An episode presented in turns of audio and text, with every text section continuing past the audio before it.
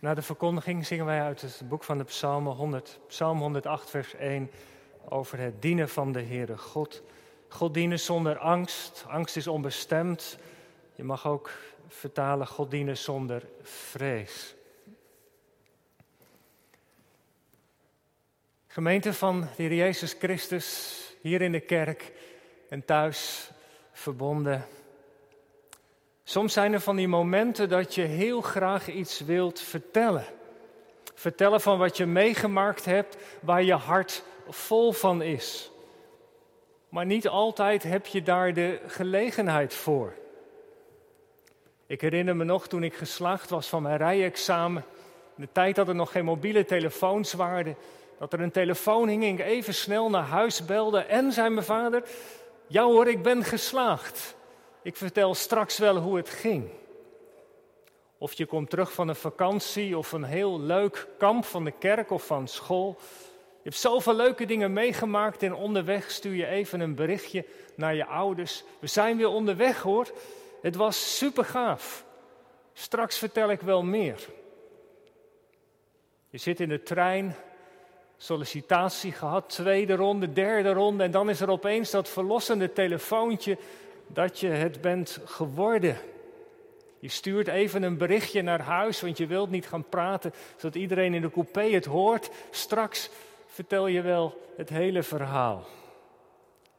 En vaak is dat wat we toch graag willen. Als je iets meegemaakt hebt, of iets wat moeilijk was, of iets dat heel fijn was, dat je je verhaal wilt delen, dat je wilt vertellen wat je hebt meegemaakt. En hoe moeilijk is dat ook als dat niet kan, of als je thuis komt en je bent alleen.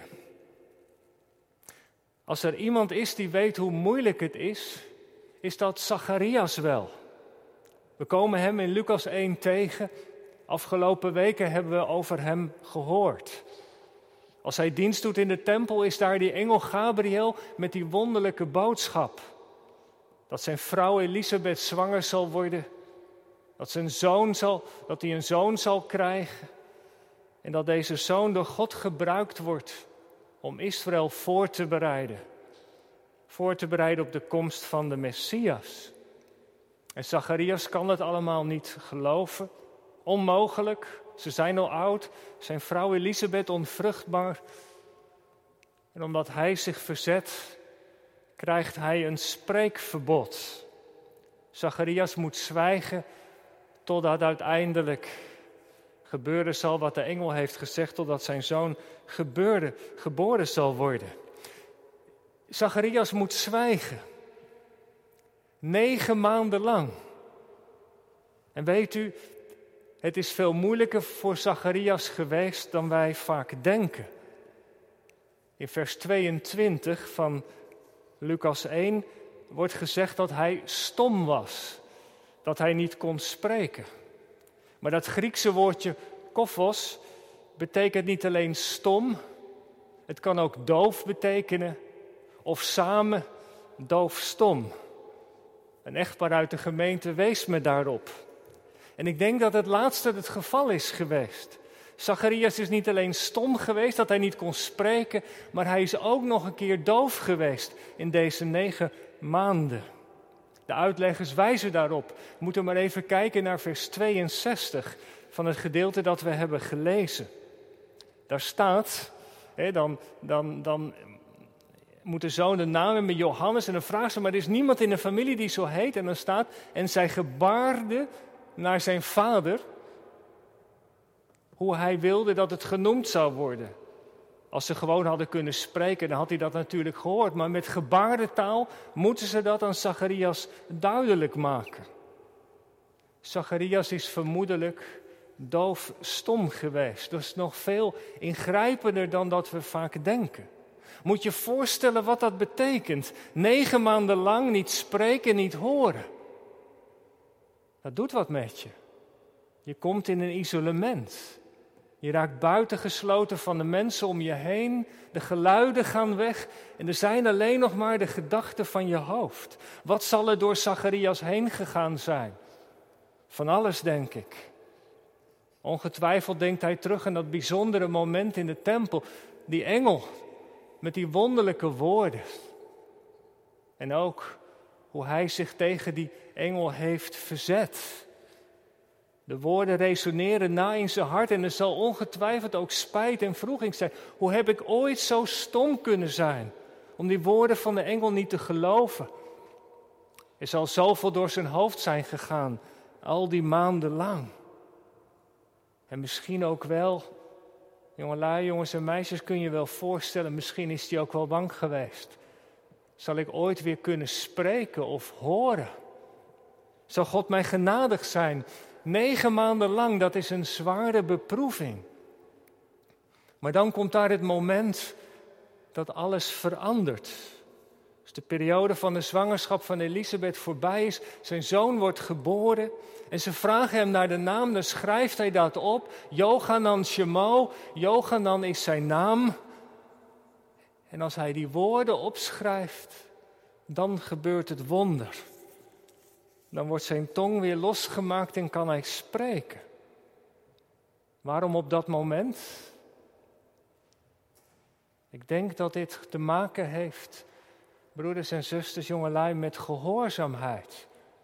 Weet je nog wat de engel tegen hem had gezegd? U moet hem de naam Johannes geven. Hij had zich verzet, maar nu heeft hij zijn verzet opgegeven en is hij gehoorzaam. Het is de gehoorzaamheid die wordt gezegend. En dat is een belangrijk aspect van het geloof. Een dominee uit Vietnam, die gevangen gezet werd vanwege zijn geloof, zei eens: Wij van de vervolgde kerk, wij hebben geleerd dat lijden niet het ergste is in deze wereld. Ongehoorzaamheid aan God, dat is het ergste. En de negen maanden van hebben Zacharias dat geleerd. Om zijn verzet tegen God op te geven. En weet u, weet je, dat is ook maar het beste wat je kunt doen. Je verzetten tegen God en zijn geboden, dat levert alleen maar ellende op. Dat moeten we niet doen. In de gehoorzaamheid ligt de zegen. En wat is het belangrijk om die les goed te leren? Door schade en schande heen misschien, maar dat je in de keuzes die je maakt, de Heere God erbij betrekt. Is dit ook wat Hij goedkeuren zou? Zacharias gehoorzaamt. En het is op dat moment dat de ban wordt opgeheven, het spreekverbod voorbij. God opent zijn mond en dan begint hij te spreken. En in één keer vloeien de woorden uit zijn mond. Komt er naar buiten wat er in zijn hart leeft. Wat God hem in al die maanden duidelijk heeft gemaakt. Jongens en meisjes, thuis en hier in de kerk, ik, ik had er even een, een beeld bij. Even een ouderwetse fluitketel. Ik weet niet of je dat kent. Een soort waterkoker die je op het vuur kan zetten. Of, of een snelkookpan op de kookplaat. Er zit water in. Dat wordt warm. De druk neemt toe. Het water gaat koken en dan komt de damp eruit. En zo'n ouderwetse fluitketel gaat dan fluiten. En dan wist je dat het water klaar was. Of die snelkookpan gaat sissen. En dan weet je ook dat het water aan het verdampen is. Het wil naar buiten. Als je een pannetje met water op, op de kookplaat zet, het gaat koken, dan gaat het borrelen en het deksel begint te bewegen. Dat, die waterdamp die wil naar buiten. Maar, maar dat is eigenlijk wat met Zacharias gebeurt. De geest raakt hem zo uit dat alles wat er in zijn hart leeft, dat moet naar buiten. Dat moet iedereen horen. In één keer komt het eruit. Gods geest legt hem de woorden in de mond en hij begint te profeteren. En het is een bijzonder lied. Het zijn allemaal citaten eigenlijk uit het Oude Testament. Maar als we het lezen, dan valt één ding heel duidelijk op. als je iets meegemaakt in al die maanden lang, als je een moeilijke tijd hebt gehad, dan wil je dat delen. Maar Zacharias vertelt helemaal niets van wat hem is overkomen in de tempel, wat hij heeft gedaan, hoe die negen maanden voor hem zijn geweest. Dat lijkt allemaal niet relevant. Als Zacharias gaat spreken, dan gaat hij het niet hebben over zichzelf. Dat is wel belangrijk, hè? Maar over de Heere God. Wat Hij gedaan heeft en wat Hij gaat doen. Je zou kunnen zeggen, dat is nou wat hij in die periode van stilte, van eenzaamheid heeft geleerd. Alle andere dingen zijn weggevallen en dat is wat voor hem belangrijk is. Wie God is en wat hij heeft gedaan. En weet u, weet je, zo kan God moeilijke periodes in ons leven ook gebruiken. Als het allemaal anders gaat. Dingen die je meemaakt die je niet meer kunt. Deze tijd van corona zeker ook. Om samen met elkaar te leren. Of alleen wat er nou echt toe doet. Wat de dingen zijn van waarde. Of dat het in het geloof niet draait om mij, om wat ik belangrijk vind, maar, maar om God. Levenslessen. Zacharias profeteert. De druk in zijn hart is te groot en het komt allemaal naar buiten. En wat profeteert hij dan? Ik onderstreep vanmorgen drie dingen. Het eerste is dit. Drie dingen die, die mij opvielen, die ook mij hebben geraakt. Het eerste is dit. Het is vol verwondering. Geprezen zij God, zo begint het. Want Hij heeft naar zijn volk omgezien. Vers 68. En in vers 78 aan het einde nog een keer. De opgang uit de hoogte, hoogte, messiaanse term over, over het handelen van God. Hij heeft naar ons omgezien. Van het begin tot het einde, een soort inclusio God heeft naar ons omgezien. Dat is het eerste wat Zacharias zegt. En dan moet je voorstellen dat hij dat natuurlijk zegt, dat hebben we eerder gezien, in een donkere tijd. Na Malachi, de laatste profeet, was het stil geworden. Geen woorden van God, geen visioenen, geen profetieën. God had het zwijgen ertoe gedaan. En waarom? Omdat er geen ruimte was voor hem. Omdat de mensen hem niet serieus namen. Omdat ze zijn geboden links lieten liggen. Het vuur van de profetie was gedoofd. Het licht van de openbaring was niet meer zichtbaar. En het had zoveel consequenties. want als, als de Heere God zwijgt, ja, dan kun je zijn stem niet horen, dan kun je hem niet ervaren, dan is God voor mensen geen levende realiteit meer. Dan zijn er geen brandende harten die vol zijn van hem. Dan is de dienst in de tempel pure formaliteit, een gewoonte, een rite, een traditie. En wat moet dat God gedaan hebben? Als ze daarover nadenken. Als hij zo graag wil spreken tot zijn volk, zijn heil wil geven, maar, maar ik kan het aan ons niet kwijt. Dat is pas erg. En de consequenties was dat het land was bezet door de Romeinen, dat Israël zucht en in ballingschap is, terwijl het leeft in het land van de belofte. En dan Zacharias. Het heeft hem zo geraakt dat na al die periode van stilte God weer is gaan spreken. Hoe heb ik ooit dat kunnen tegenstaan? Hoe ben ik zo stom geweest? God neemt redenen uit zichzelf en Zacharias is er verwonderd over. God heeft naar ons omgezien. En als je het lied wat verder doorleest, dan zie je dat het woord barmhartigheid ook twee keer terugkomt. Vers 72 en vers 78, dat is wat hij heeft ontdekt. Het is de barmhartigheid van God. Hij heeft de reden uit zichzelf genomen. God kan het werk, barmhartigheid is dat God het werk dat hij is begonnen niet kan loslaten. De mensen met wie hij een relatie is aangegaan, die kan hij niet loslaten. Dat is zijn barmhartigheid. En Zacharias verwondert zich daarover. God heeft naar ons omgezien. Hij heeft zijn toren laten varen. En weet u gemeente, dat is kenmerkend voor het ware geloof. Verwondering.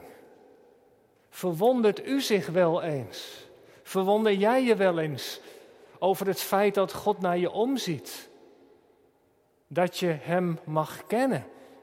Of meer nog, dat hij jou kent. Dat hij jou ziet zoals hij daar thuis op de bank zit. Verwonderd dat je bij hem mag horen. Bij de gemeente van de Heer Jezus. Dat hij je genadig is. Als je weer eens een keer zo stom bent geweest.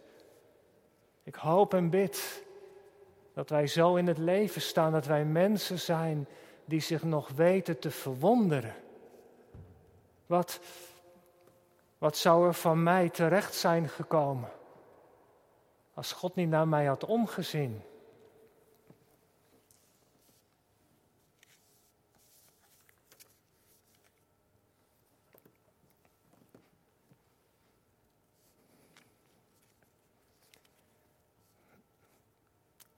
dan had ik hier vanmorgen niet gestaan.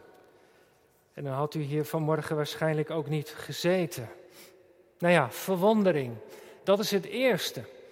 Maar er is nog iets wat opvalt bij dit lied.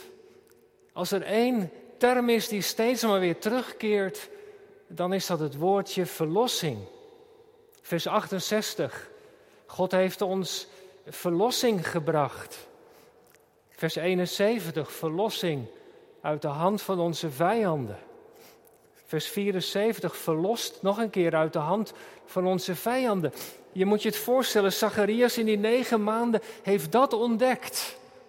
Wij, ik, Israël, deze wereld, wij hebben verlossing nodig. Wij hebben het nodig dat God ons bevrijdt. En dat is het hoofdthema van dit lied. Alles draait in deze lofzang om verlossing. Want als God ons niet verlost, zegt Zacharias, dan zijn we reddeloos verloren. En gemeente, ik denk dat dat een woord is wat we ter harte moeten nemen vandaag. Wat voor Israël toen gold, dat geldt nog steeds voor ons, voor deze wereld. Wij hebben verlossing nodig. Ja, verlossing van het virus. Maar van zoveel dingen meer. Verlossing van het virus van de zonde. Van het onbegrip. De verdeeldheid. Het geweld. Zoveel dingen meer. Wij hebben verlossing nodig, zegt Zacharias. En hij denkt natuurlijk allereerst aan de Romeinen die het land bezetten en daar spraken de oude profetieën ook al over. Zacharias doet niks anders dan verwoorden wat er in het Oude Testament is gezegd. En God zal die profetie zeker verhoren. Maar als je verder leest in het lied, wordt hij specifieker. Want vijanden, ja, dat zijn nog altijd mensen buiten ons.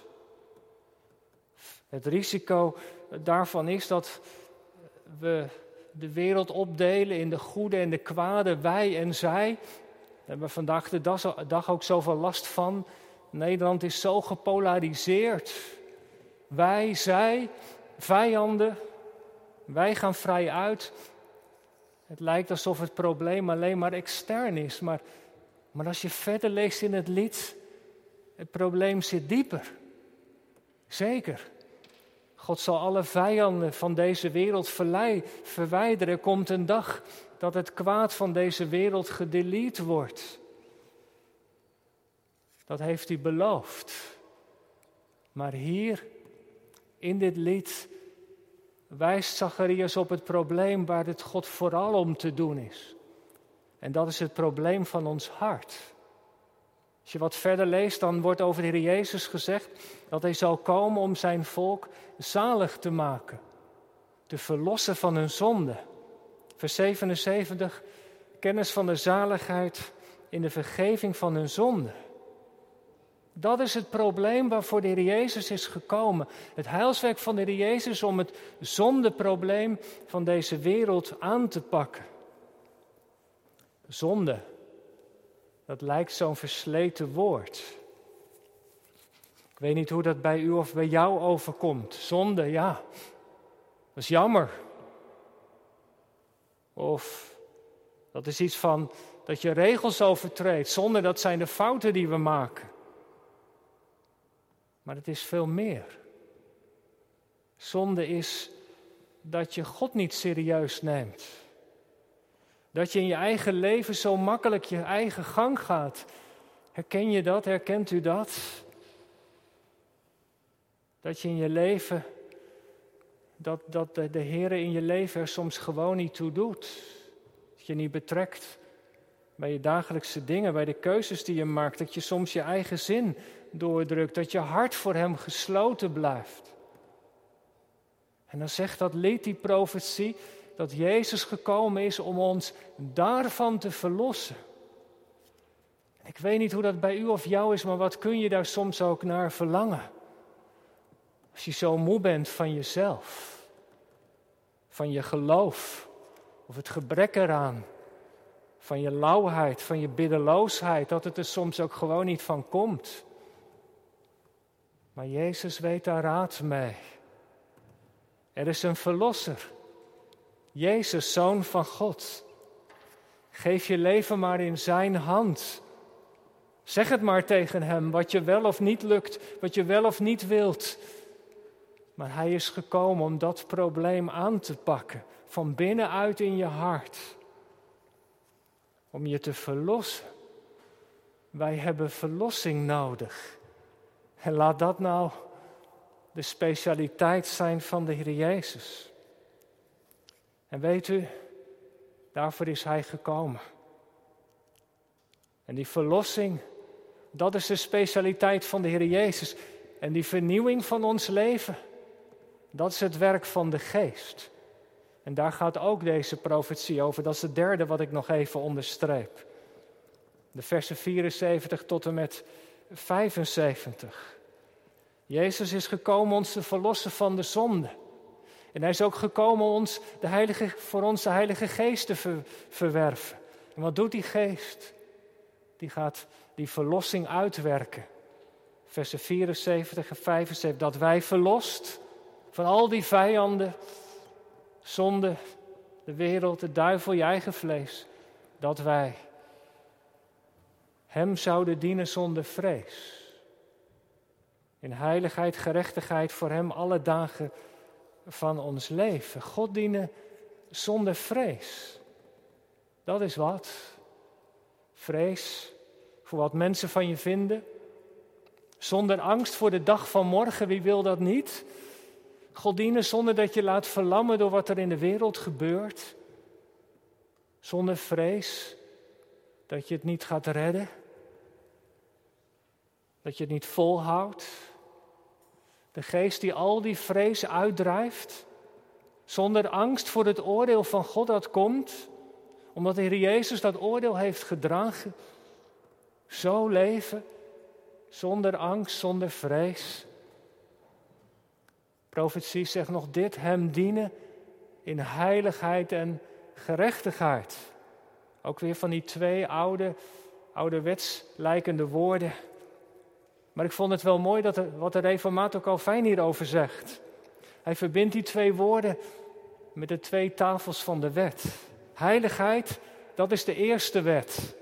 Dat gaat over dat je de Heer bent toegewijd. Toegewijd leven. En gerechtigheid, dat is de tweede tafel van de wet, hoe je omgaat met je naaste. Dus dat is wat de geest uitwerkt. Liefde tot God, toegewijd aan Hem leven en tegelijkertijd in gerechtigheid omzien naar de mensen om je heen. En dat is het, de geest verbindt je met Christus. Liefde tot God, maar die stort ook de liefde uit tot je naaste. Dat je toegewijd bent aan je broeder of zuster. Wat is dat ook belangrijk in deze tijd van corona? Dat we naar elkaar blijven omzien, toch? Een kaartje, telefoon, misschien op bezoek op afstand weliswaar, een luisterend oor dat je opkomt voor wat die ander nodig heeft. Dat je zo leeft en het goede zoekt, alle dagen van je leven, toegewijd en oprecht. Dat is wat Zacharias zegt, daar loopt dit lied ook op uit. Dat is wat God van ons verlangt. Dat we zo leven voor Hem. En wij, is dat ook het verlangen van ons hart? Nee, niet in eigen kracht. We hebben de Heer Jezus nodig. Hij is gekomen om de zonde te verzoenen, dat het er zo vaak niet van komt. Maar omdat hij is gekomen en omdat de geest is geschonken, dan kan het ook. Zo leven. Elke dag. Tot eer van Hem. Het enige dat wij hoeven doen vanmorgen, voor het eerst of opnieuw, is het tegen Hem zeggen: Heer, hier ben ik. Neem mijn leven, laat het hier toegewijd zijn tot uw eer. Neem mijn leven maar, mijn hart. Ik leg het in uw hand. Gemeente, ik sluit af. Ik wil iets delen van de schrijver C.S. Lewis. In de kronieken van Narnia. U kent ze wel.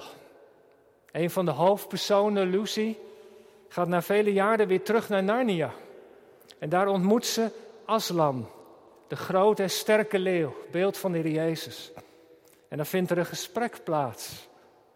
Welkom, mijn kind, zegt Aslan tegen Lucy. Aslan, zegt Lucy, je bent groter geworden. Dat komt omdat jij ouder bent geworden, Lucy, zegt Aslan. Niet omdat jij zelf ouder bent, vraagt Lucy. Nee, zegt Aslan, ik ben niet ouder. Maar elk jaar dat jij groeit, zul je merken dat ik groter word. En dat is waar dit lied van Zacharias over gaat: dat we God dienen zonder angst. Dat Gods geest in ons de ruimte krijgt zodat we groeien. En elk jaar Christus voor ons steeds groter wordt. Ik snap wel waarom Zacharias met een loflied eindigt. Laten we met hem meebeleiden vanmorgen. Geloof zij de Heere, de God van Israël, want Hij heeft naar ons omgezien. Hij heeft ons verlossing gebracht om te leven zonder vrees, in Zijn tegenwoordigheid, waar we ons ook bevinden, wie we ook zijn. Dankzij Jezus. Amen.